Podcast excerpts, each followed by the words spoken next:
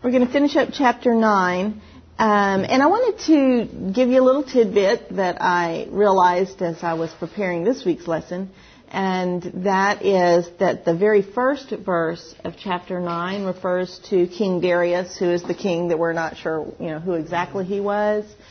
But the phrase used about him is that he was made king. And that is a very unusual way to put it if you're a conqueror you know, if, if he's Cyrus, that would be a very strange way to put what happened. And so um, that is a verse that many scholars point to and say that he must have been an appointee of Cyrus to to rule over to rule over Babylon. We're in Daniel chapter 9 verse 25. We're going into what is known as bless you as the prophecy of the 70 weeks and this prophecy is one of the most important in Scripture. It leads us directly into the following prophecy, which is in chapters 9, 10, I mean 10, 11, and 12, which is the last prophecy in the book of Daniel. So we have this one that's kind of sets the framework, and then we have one more, and we're finished with Daniel. Verse 25. So you are to know and discern that from the issuing of a decree to restore and rebuild Jerusalem, until Messiah the Prince, there will be seven weeks and 62 weeks. It will be built again with plaza and moat, even in times of distress. We talked about the fact that weeks are years in this context, most likely years. And what we're looking at then is a period of sets of years. So there will be a set of seven years and a set of 62 sets of seven years, all right, that he's talking about. And then there's one left over that is, that would be the 70th. So this verse is just talking about the first 69 sets of seven. So what we want to do is take a look at when the decree to restore and rebuild Jerusalem went out, because that's the beginning of the counting of those years. Well, if you remember our study of Ezra and Nehemiah, there were several decrees issued during that time frame. And if you look at your uh, scripture references, one of the one of the ones that we see a decree in is in the very first of Ezra, Ezra chapter 1 verse 1 through 3, where it says that in the first year of Cyrus king of Persia, so that would have been um, in exactly the same year that Daniel is having this vision and doing that prayer. In the first year of Cyrus, king of Persia, a proclamation was sent through the kingdom in writing, and Cyrus said that God has appointed me to build him a house in Jerusalem. Is that a decree to rebuild Jerusalem? Or is that just a decree to rebuild the temple in Jerusalem? The way that it worked was when this decree was issued, the exiles were allowed to leave immediately. So they left in that first year and they got the altar built within the first two years. So, so they built the altar in, five, in 537 BC. They started the work on the temple in the next year, which was 536 BC, and then they worked on the temple for the next six years. Okay.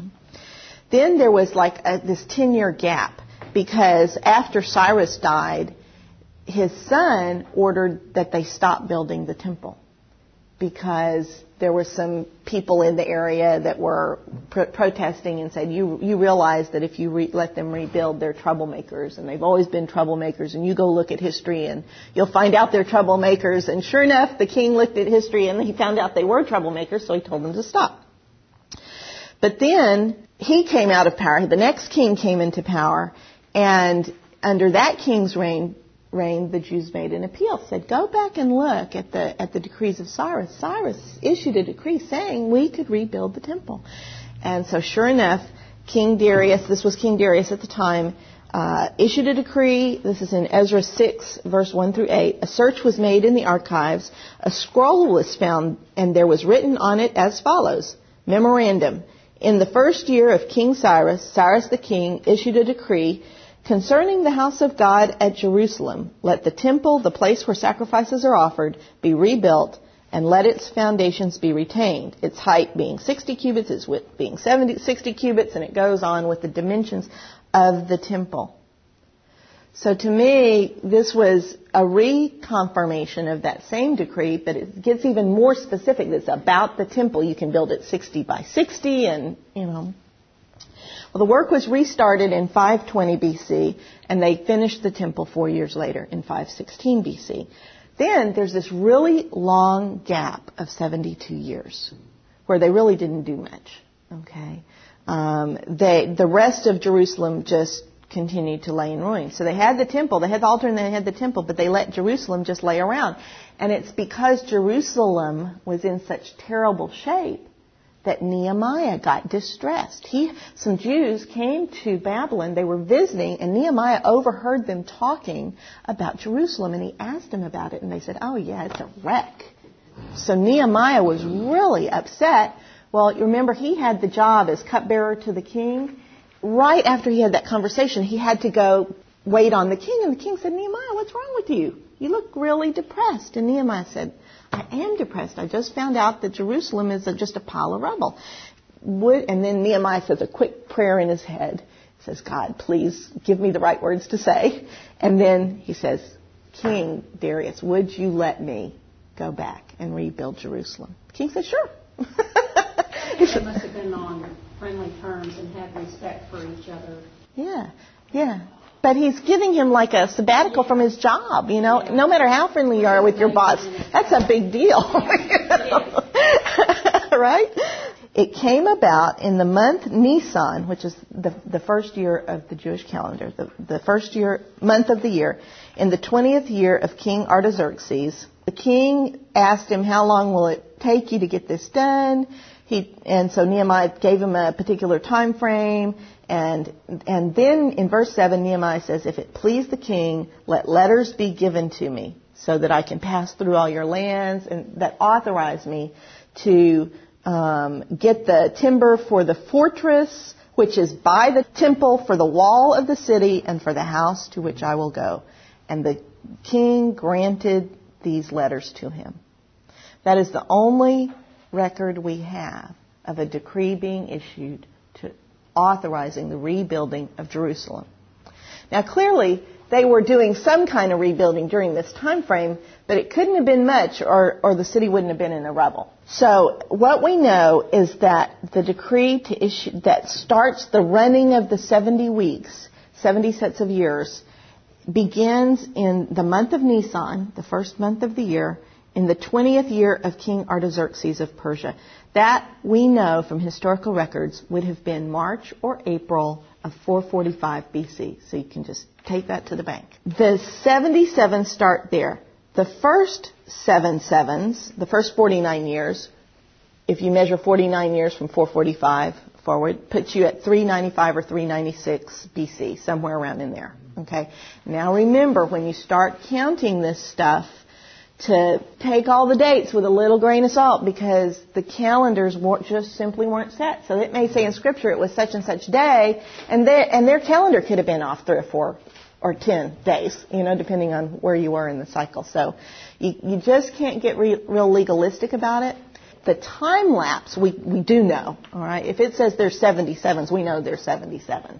It's just trying to pinpoint those to a date that we recognize could give us some slippage. You know, the, the, the time frame won't change, but the, where it sits in our timeline might be off, off here or there. And anyway, so I thought, well, why did he divide it into seven sevens and 62 sevens? What happens, what event happens at the end of seven sevens or at the end of 49 years? So that's why I counted forward to see, well, what year would that be? It would be about 395 or 396. Well, if you have your big timeline with you, you don't need to pull it out, but you would realize that that's in the intertestamental period. It's after the Old Testament ends and before the New Testament begins. So we don't have scripture to go look at to tell us what was going on. So I pull out my big timeline, you know, and the big timeline shows that the Old Testament prophecy ended at 397 BC. I also found that date in, you know, several other older scholarly books that say, you know, Malachi's prophecy took you through 397 BC, 396 BC, it ended in 397 BC. In more recent scholarly work, they don't date Malachi to that period. They date him somewhat earlier. So, you know, I said, well, that, that makes some sense, but doesn't feel exactly right. But it's an, it's an option. The other, the one that most modern scholars come down on is that it most likely took 49 years to rebuild Jerusalem in its entirety. Because it says it would be re- rebuilt with a plaza, with a moat. It would be rebuilt under times of distress. In other words, their neighbor, neighbors would be withholding material, sabotaging the work. So I think that's probably makes sense. We just don't have a scriptural record that it took 49 years to rebuild the temple. But I, that, that makes intuitive sense to me that that must be what that means. If it was all that important to our understanding of the end times, God would make it clear to us. So I take it to mean it's not. It, it was important to perhaps Daniel and the Jews at that time, but it pro- and the people who lived through that 49 years probably has no bearing whatsoever on the end time prophecy. Okay. So the next thing you want to do is take a look at the where the next 62 sevens take us. And I have a handout for you. Actually, I have two handouts. I'll pass them both directions. One of them is a timeline that is just provided so you can kind of jot notes and stuff. And the other one is a handout that's called the timing of the first 69 sevens. And we're going to look at that. We're, we're obviously in a prophecy in Daniel that's going to require us to work a little harder. This is not just a story. Okay? This one is some hardcore prophecy, and we're going to have to do a little brain work. And unfortunately, even though it's not even 8 in the morning, we're going to have to do some math. yes. That's right. okay, does everybody have it? Okay. Take a look at the timeline, and let's just kind of talk through it. The issuing of the decree to rebuild Jerusalem occurred, as we just now saw, in March of 445 BC. There are 49 years until potentially the rebuilding of Jerusalem was completed or whatever it was that happened. Are you seeing where I am on the timeline? Mm-hmm. Okay. Then there's going to be another 434 years until the Messiah prince. Okay? Now it doesn't say, it just says until the Messiah. It doesn't say until he comes, until he's born, until he comes into Jerusalem, until he dies, until he comes the second time. It just flat doesn't say. It, tell, it says until the Messiah. Okay?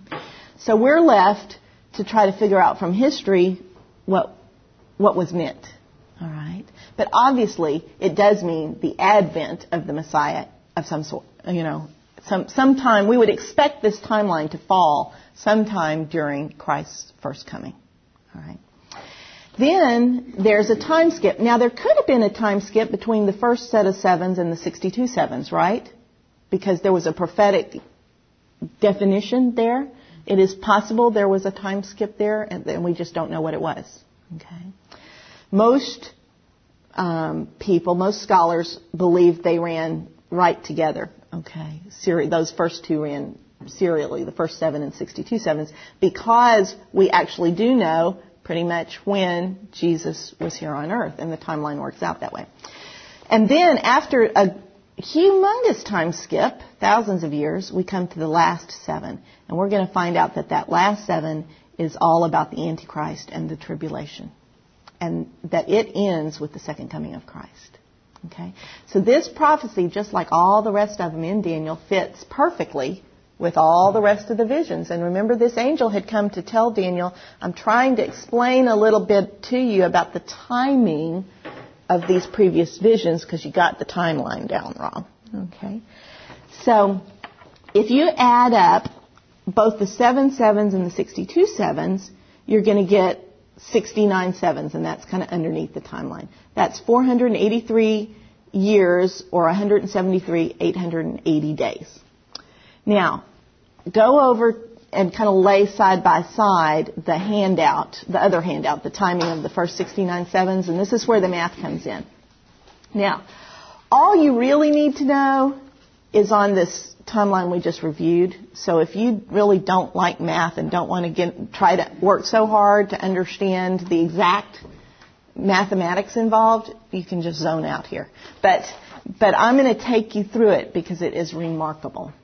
If we took, start at the, at the beginning, we see that 69 times 7 is 483 years, right? Okay.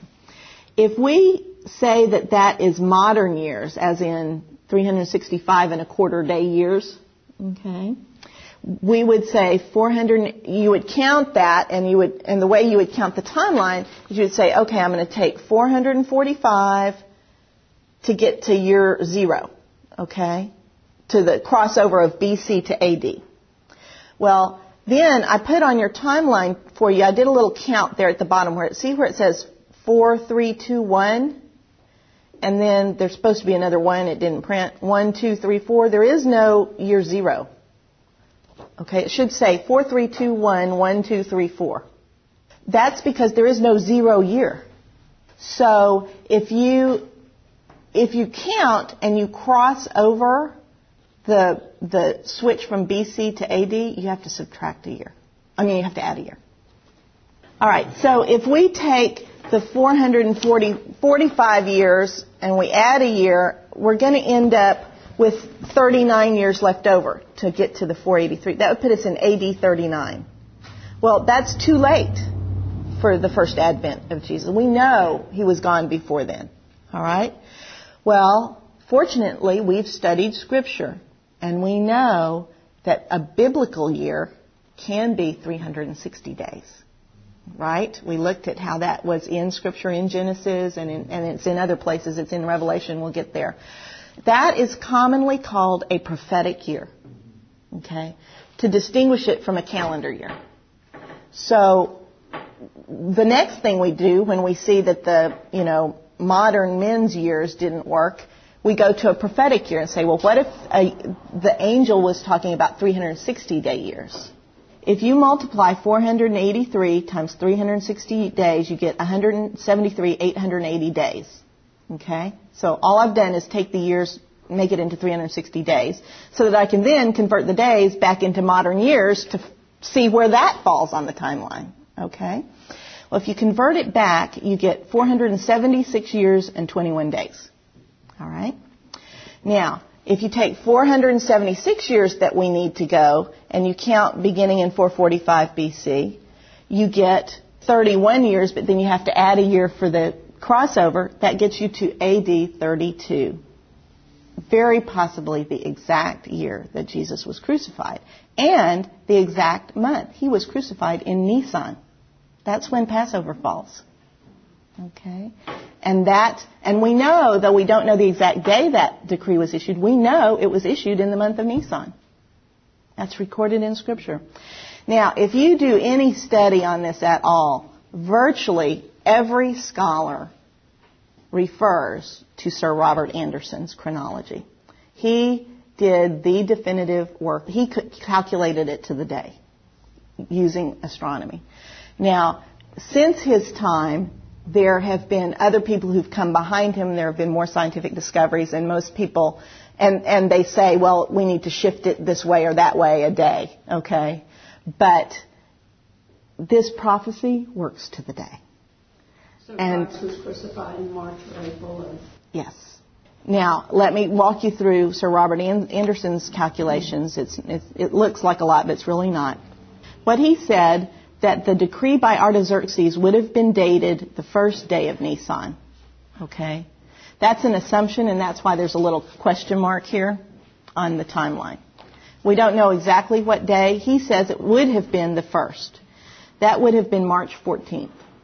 If you then count 173,880 days, and I've shown you how to count it, you take the 365 days, then you add the leap years that you need in there for the quarter days, okay? And then you add a day for the inclusive counting of March 14th. Remember to count from the beginning of the time period, because this is Jewish counting, it's not Babylonian counting, it's Jewish counting. It's godly counting, so it would have included the first day and the last day. That gets you to 173,857 days. That means you need 23 more days. That, if you count 23 days from the first day, from the day you end up when you count these yearly days, it gets you to April 6th, AD 32. That would have been the 10th of Nisan. Okay? By calendar day. So, according to Sir Robert Anderson's calculations, if the decree was issued the first day of Nisan in 445 BC, it would have ended on the 10th of Nisan, AD 32.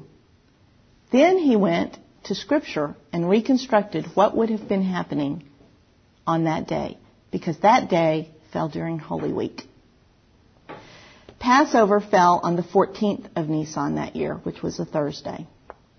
John 12, verse 1 says Jesus went to visit Mary, Martha, and Lazarus six days before the Passover. That would have been the 8th of Nisan if you count, according to Anderson, but he didn't count inclusively, so I think it would have been the ninth if you count it inclusively. That was a Sabbath. The next day, John 12, 12, Jesus in, entered Jerusalem triumphantly as King and Messiah. That was essentially Palm Sunday. What day is the day after the, 10th, the 9th of Nisan? It's the 10th of Nisan, April 6th, AD 32 the exact day of the end of the 173,880 days prophesied in the book of Daniel for the coming of Messiah the Prince. Isn't that amazing? And you will find if you um, study this at all that as people have gone back just to study the life of Christ to try to figure out where he fits, we know that he was baptized in the 15th year of Tiberius. You know, so that can be set pretty pretty well. You know, people can set when when his ministry started. How old he was, it, he was about 30, so we don't know exactly when he was born. Okay, we have been taught generally as Christians he had a three-year ministry. That's because in the scripture there's a reference to three Passovers during his uh, ministry. There could have been a fourth Passover. You could read it where there, there was a fourth one. You could read it where, you know, some of these events happened on the same Passover and were recorded and look like two different Passovers. So some people think his ministry was shorter, some people think it was longer. So one way that astronomers have gone back is they said, well, when does the new moon fall on a day such that Passover would be on a Thursday? Okay? And when they do that, they say, well, you can you can use 33 AD and you can use AD you know 31 or but they say you can't use AD 32 because they don't see it lining up properly. On the other hand, you can find other people out there who say, yeah, but you didn't take into account this, this, and this about the Hebrew calendar not being accurate back then when the scriptures were being written. That they may have thought it started on, you know, the 10th of Nisan or whatever it was. And really, the new moon was a couple of days earlier or a day earlier or whatever. So, because of the fuzziness around what kind of dates were they using when the scripture was written, you can't rule out AD 32. All right. And I think you can rule it very definitely in based on prophecy in scripture and in Daniel. So, just so you know all sides of the issue there. Okay. Pretty. I want to know how long this time skip is.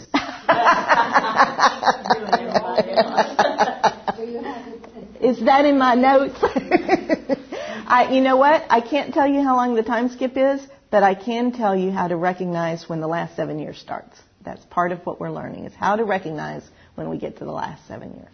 See, to me, okay. the miracle in this, all of this, is that you can even get figure this out. Yeah. That you can even get this close to a date. Mm-hmm. I mean, yeah. Isn't that amazing? Yes, it's just absolutely. Because when you see this, you have confidence that this is right, and it's just our our counting of the calendars that's probably off here and there, you know. So, it, because by the time a serious student has gotten to this point, you know who's right and who's wrong. well, and over a span of 480 years. Exactly to be able to get that. Such a tiny margin of error. And look how far down the road we are from there. Yeah. Yeah. yeah. Pretty amazing. That also gives us an indication of how we should count years as we go through Daniel and Revelation. Mm-hmm. Okay? It gives us further assurance from Scripture, from the fulfill, where we see the fulfillment of these prophecies, that we need to be using a prophetic year of 360 days. Okay? Let's go on to uh, what he says, ha- what happens after the 62 weeks. Okay, so now he's going to tell us what happens after that. After 62 weeks, the Messiah will be cut off and have nothing, and the people of the prince who is to come will destroy the city and the sanctuary, and its end will come with a flood. Even to the end, there will be war. Desolations are determined, and he will make a firm covenant with the many for one week but in the middle of the week, he will put a stop to sacrifice and grain offering, and on the wing of abominations will come one who makes desolate, even until a complete destruction, one that is decreed, is poured out on the one who makes desolate. Well, that's just typical prophecy in Daniel. They don't use a lot of words and they cover a lot of material. okay? So we're going to look at that in littler pieces. But what's the first thing that when you look at the, your timeline, that happens at the end of the 62 sevens when the Messiah comes. We've just seen it referring to his coming into Jerusalem. What happens like the next day? What happens immediately after Jesus enters Jerusalem? Within a day or two after he enters Jerusalem. He is arrested and crucified. Jesus is arrested and crucified. So when it says after the 62 weeks, the Messiah, the Messiah will be cut off and have nothing, that happened. That absolutely happened. Jesus was rejected by the people he came to save. And more importantly, he felt very keenly a separation from God. At his darkest moment, he was separated from God. My God, my God, why have you forsaken me? He went where no one, none of us would want to go. If you just read this term, the Messiah is cut off, certainly it does mean what we just talked about. He was crucified, had nothing, cut off from God. But there is an even deeper meaning to this if you look at the Hebrew verb, and I think I put it in your hand, I, in your scripture references, I kind of stuck in some of the Strong's references as well. The word cut off means to cut off, cut down, or cut asunder, by implication to destroy or consume, specifically to covenant. That is, make an alliance or bargain, originally by cutting flesh and passing between the pieces. Let's look at the at Genesis 15, verse 5 through 18. This is God's covenant with Abraham. And he took him outside and said, Now look towards the heavens and count the stars if you are able to count them. And God said to Abram, So shall your descendants be. Then Abraham believed the Lord, and God reckoned it to him as righteousness. And God said to him, I am the Lord who brought you out of Ur of the Chaldeans to give you this land to possess it. And Abram said, O Lord God, how may I know that I will possess it? So God said to him, Bring me a three-year-old heifer and a three-year-old female goat and a three-year-old ram and a turtle dove and a young pigeon. And then Abram brought all these to God, cut them in two, and laid each half opposite the other, but he did not cut the birds. The birds of prey came down upon the carcasses, but Abram drove them away. Now, when the sun was going down, a deep sleep fell on Abram, and behold, terror and a great darkness fell upon him. God said to Abram, Know for certain that your descendants will be strangers in a land that is not theirs, where they will be enslaved and oppressed four hundred years. But I will also judge the nation whom they will serve and afterward they will come out with many possessions. As for you, you shall go to your fathers in peace. You will be buried at a good old age. Then, in the fourth generation, they will return here, for the iniquity of the Amorite is not yet complete. And it came about when the sun had set that it was very dark, and behold, there appeared a smoking oven and a flaming torch which passed between the halves of the animals, the pieces of the animals. On that day, the Lord made a covenant with Abram, saying, To your descendants I have given this land from the river of Egypt as far as the great river, the river Euphrates. So here you have God's covenant, the formal, official, legal covenant with his people, with Abraham, establishing him as a nation establishing them as the chosen people. The covenant was sealed in the way that was recognized in that time by cutting animals in half and passing between them. God passed between them. When it says in Daniel the Messiah will be cut asunder, as in the covenant where animals are cut, he was issuing in the new covenant. That is a very specialized term, and it was foreseen in Daniel. Can you imagine Daniel's confusion when he heard that the Messiah would be cut into pieces and have nothing? How distressed he must have been. No wonder he couldn't understand any of this. The next phrase in the prophecy introduces a, a, new character, the prince who is to come and his people. So this is the part in verse 26 where it says, After the Messiah is cut off and has nothing, the people of the prince who is to come will destroy the city and the sanctuary. Now there's two, I think, valid ways of looking at this prophecy.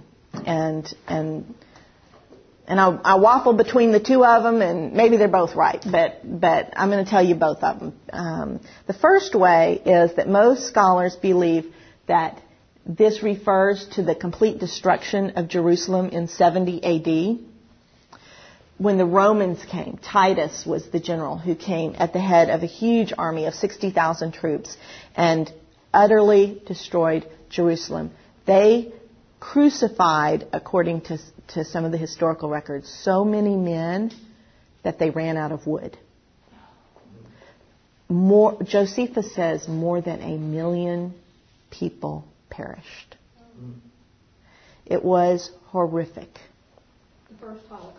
The first Holocaust. It was a significant event. It was all Jews that they killed? No, it was not all Jews, but it was pretty much wiped them out. Yeah, it was. It was mostly Jews in Jerusalem. Okay. But they killed everybody.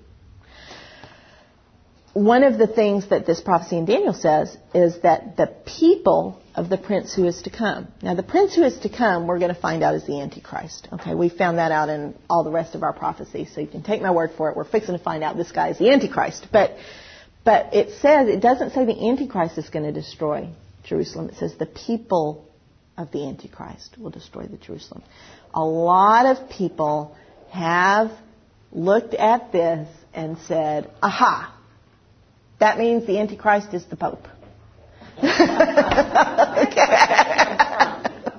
I think that's a stretch. um, for one thing, even saying that he comes from the city of Rome is a stretch because we know from our study of Daniel that when God is talking in these prophecies, He's talking about that whole fourth kingdom, right? That we're calling, you know, the Roman Empire or the, the imperialist empire, because clearly the Roman Empire was just the beginning of it. And we already know that the Antichrist was prophesied, prophesied in Daniel to come out of the Greek portion of that empire. Remember, it was a horn rising up out of the, the Greeks. So I take this phrase to mean that it, it, that the Antichrist will come from these peoples of this imperialist empire, most specifically from the peoples of the portion covered by the Greek Empire. But in this day and age, I wouldn't say that means he comes from Greece. Okay? Remember that Greek Empire, you had the Seleucids, you had Turkey, you had Syria, you had all kind of other areas, Egypt, all kind of other areas in there. So to get real literal about it and say he has to come from Rome and therefore he's the Pope is like out, way out in left field as far as I'm concerned. All right.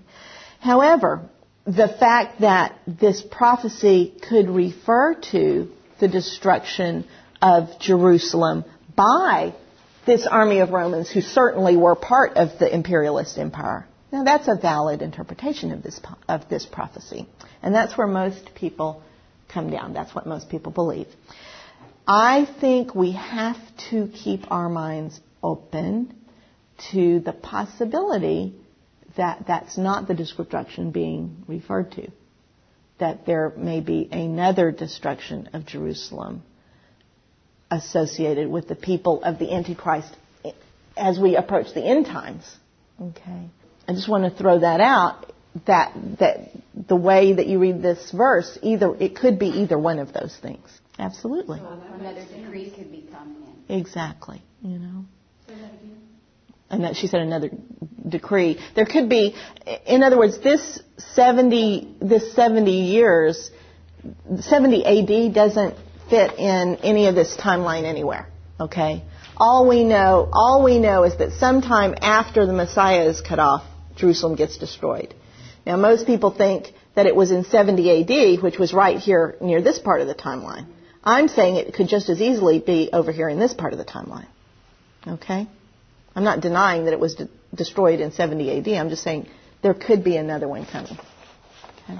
Um, I'm still a little bit confused about Antichrist mm-hmm. rising out of the Greek Empire. Okay. Um, I thought the Greek Empire ended with the rise of the Roman Republic. It did.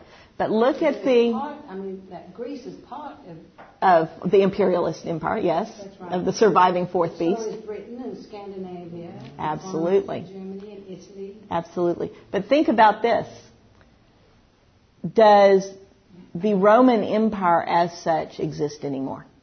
The Roman Empire? No. No. It, the Greek Empire. Well, look at the four. It, he rises. the prophecy says he rises out of the, one of the four divisions of the Greek Empire. That's in that little purple part. If you have your big timeline, look at the four divisions of that Greek Empire. What are they?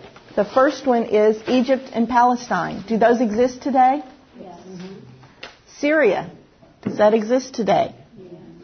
Greece and Macedonia. Does that exist? Yes. Thrace or Asia Minor. Does that exist? It is remarkable to me that all four of those divisions survived with those names and with geographic limits all the way into modern times. I think they survived so that that prophecy can be fulfilled. Yeah, that's just my opinion. didn't come out of Britain. Yeah. that's what she's worried about. now we know the real question.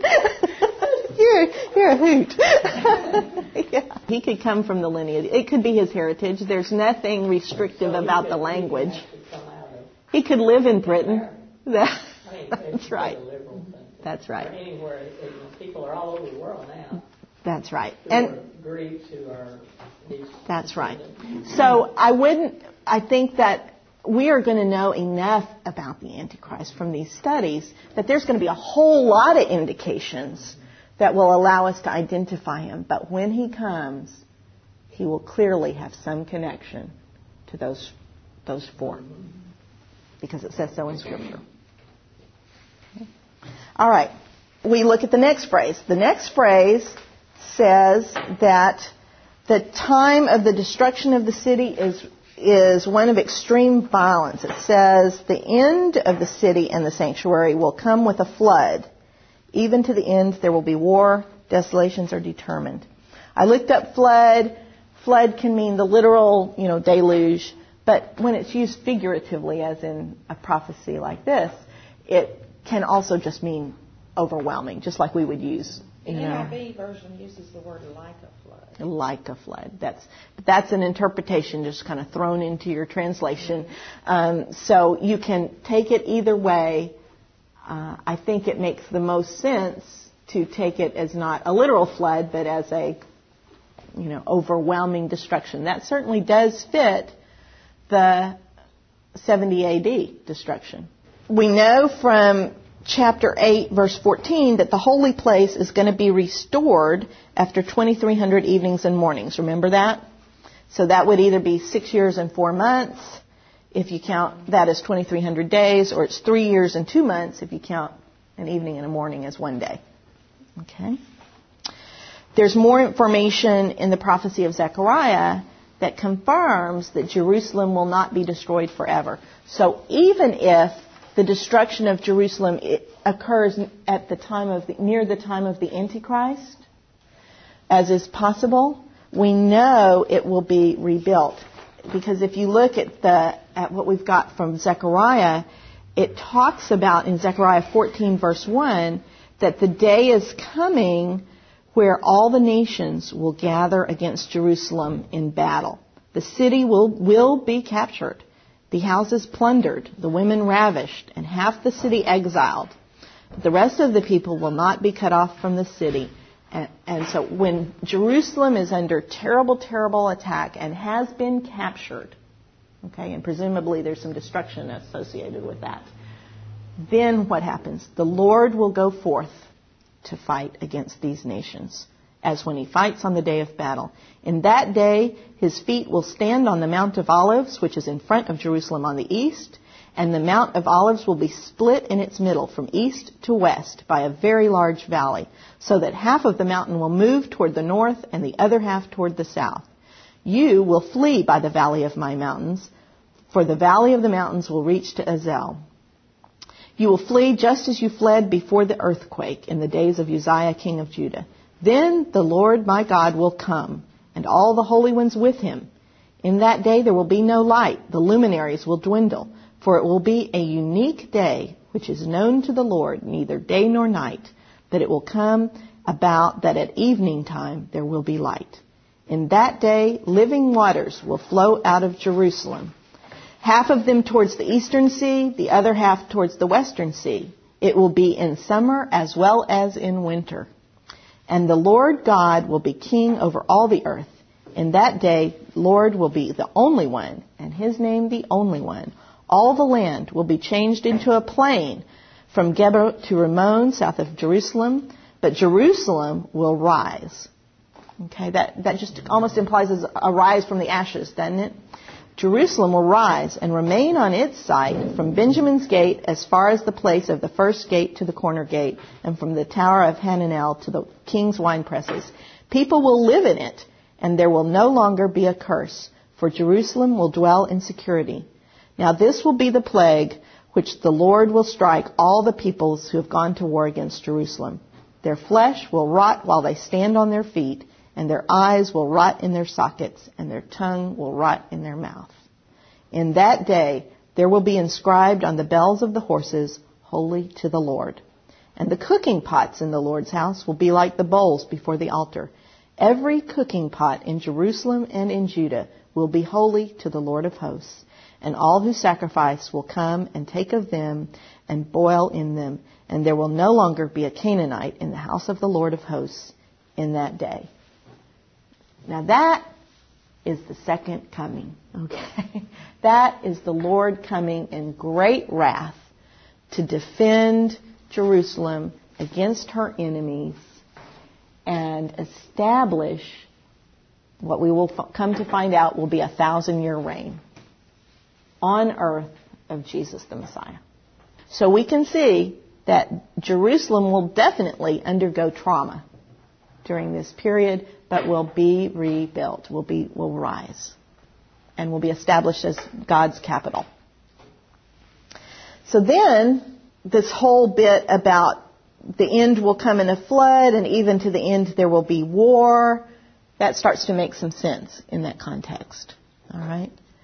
Whether you believe that the prophecy referred to the destruction in AD 70 or to a later destruction, definitely in the end there's going to be war and wars will continue to the end and he's talking about this last period of tribulation the last seven of the 77s all right these last bits relate to the last seven it starts in verse 27 where he says, And he, talking about the Antichrist, will make a firm covenant with the many for one week.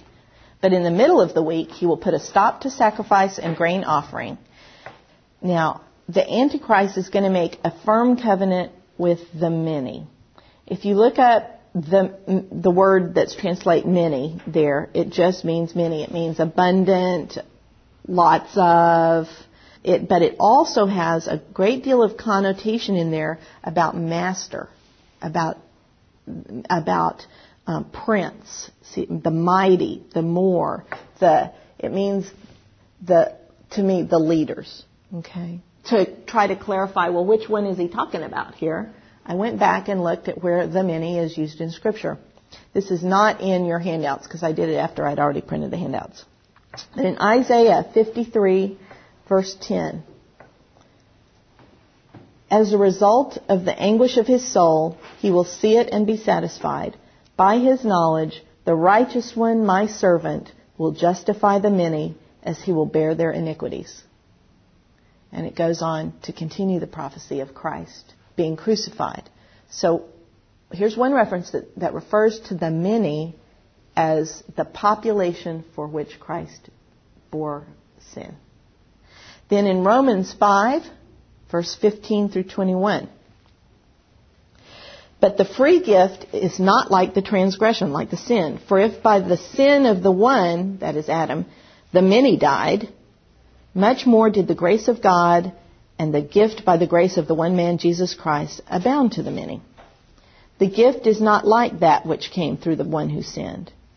For on one hand, the judgment arose from one sin, resulting in condemnation, but on the other hand, the free gift arose from many sins, resulting in justification.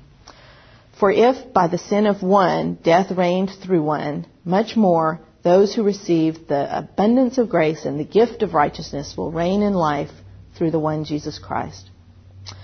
So then, as though as through one sin there resulted condemnation to all men, even so through one act of righteousness there resulted justification of life to all men. For as through the one man's disobedience the many were made sinners. What verse was that? 19, Romans 5:19. And also there was a reference in, in verse 15 to the many.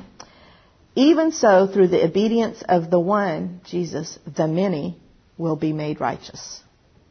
The law came in so that sin would increase, but where sin increased, grace increased all the more. So that as sin reigned in death, even so grace would reign through righteousness to eternal life through Jesus Christ our Lord. Once again, through Jesus Christ. The many refers to the population that Jesus made righteous by his act. The population to whom grace was given. And there's one more place outside of Daniel that this phrase is used, and that's in 1 Corinthians 10, verse 31 through 33. Whether then you eat or drink or whatever you do, do all to the glory of God.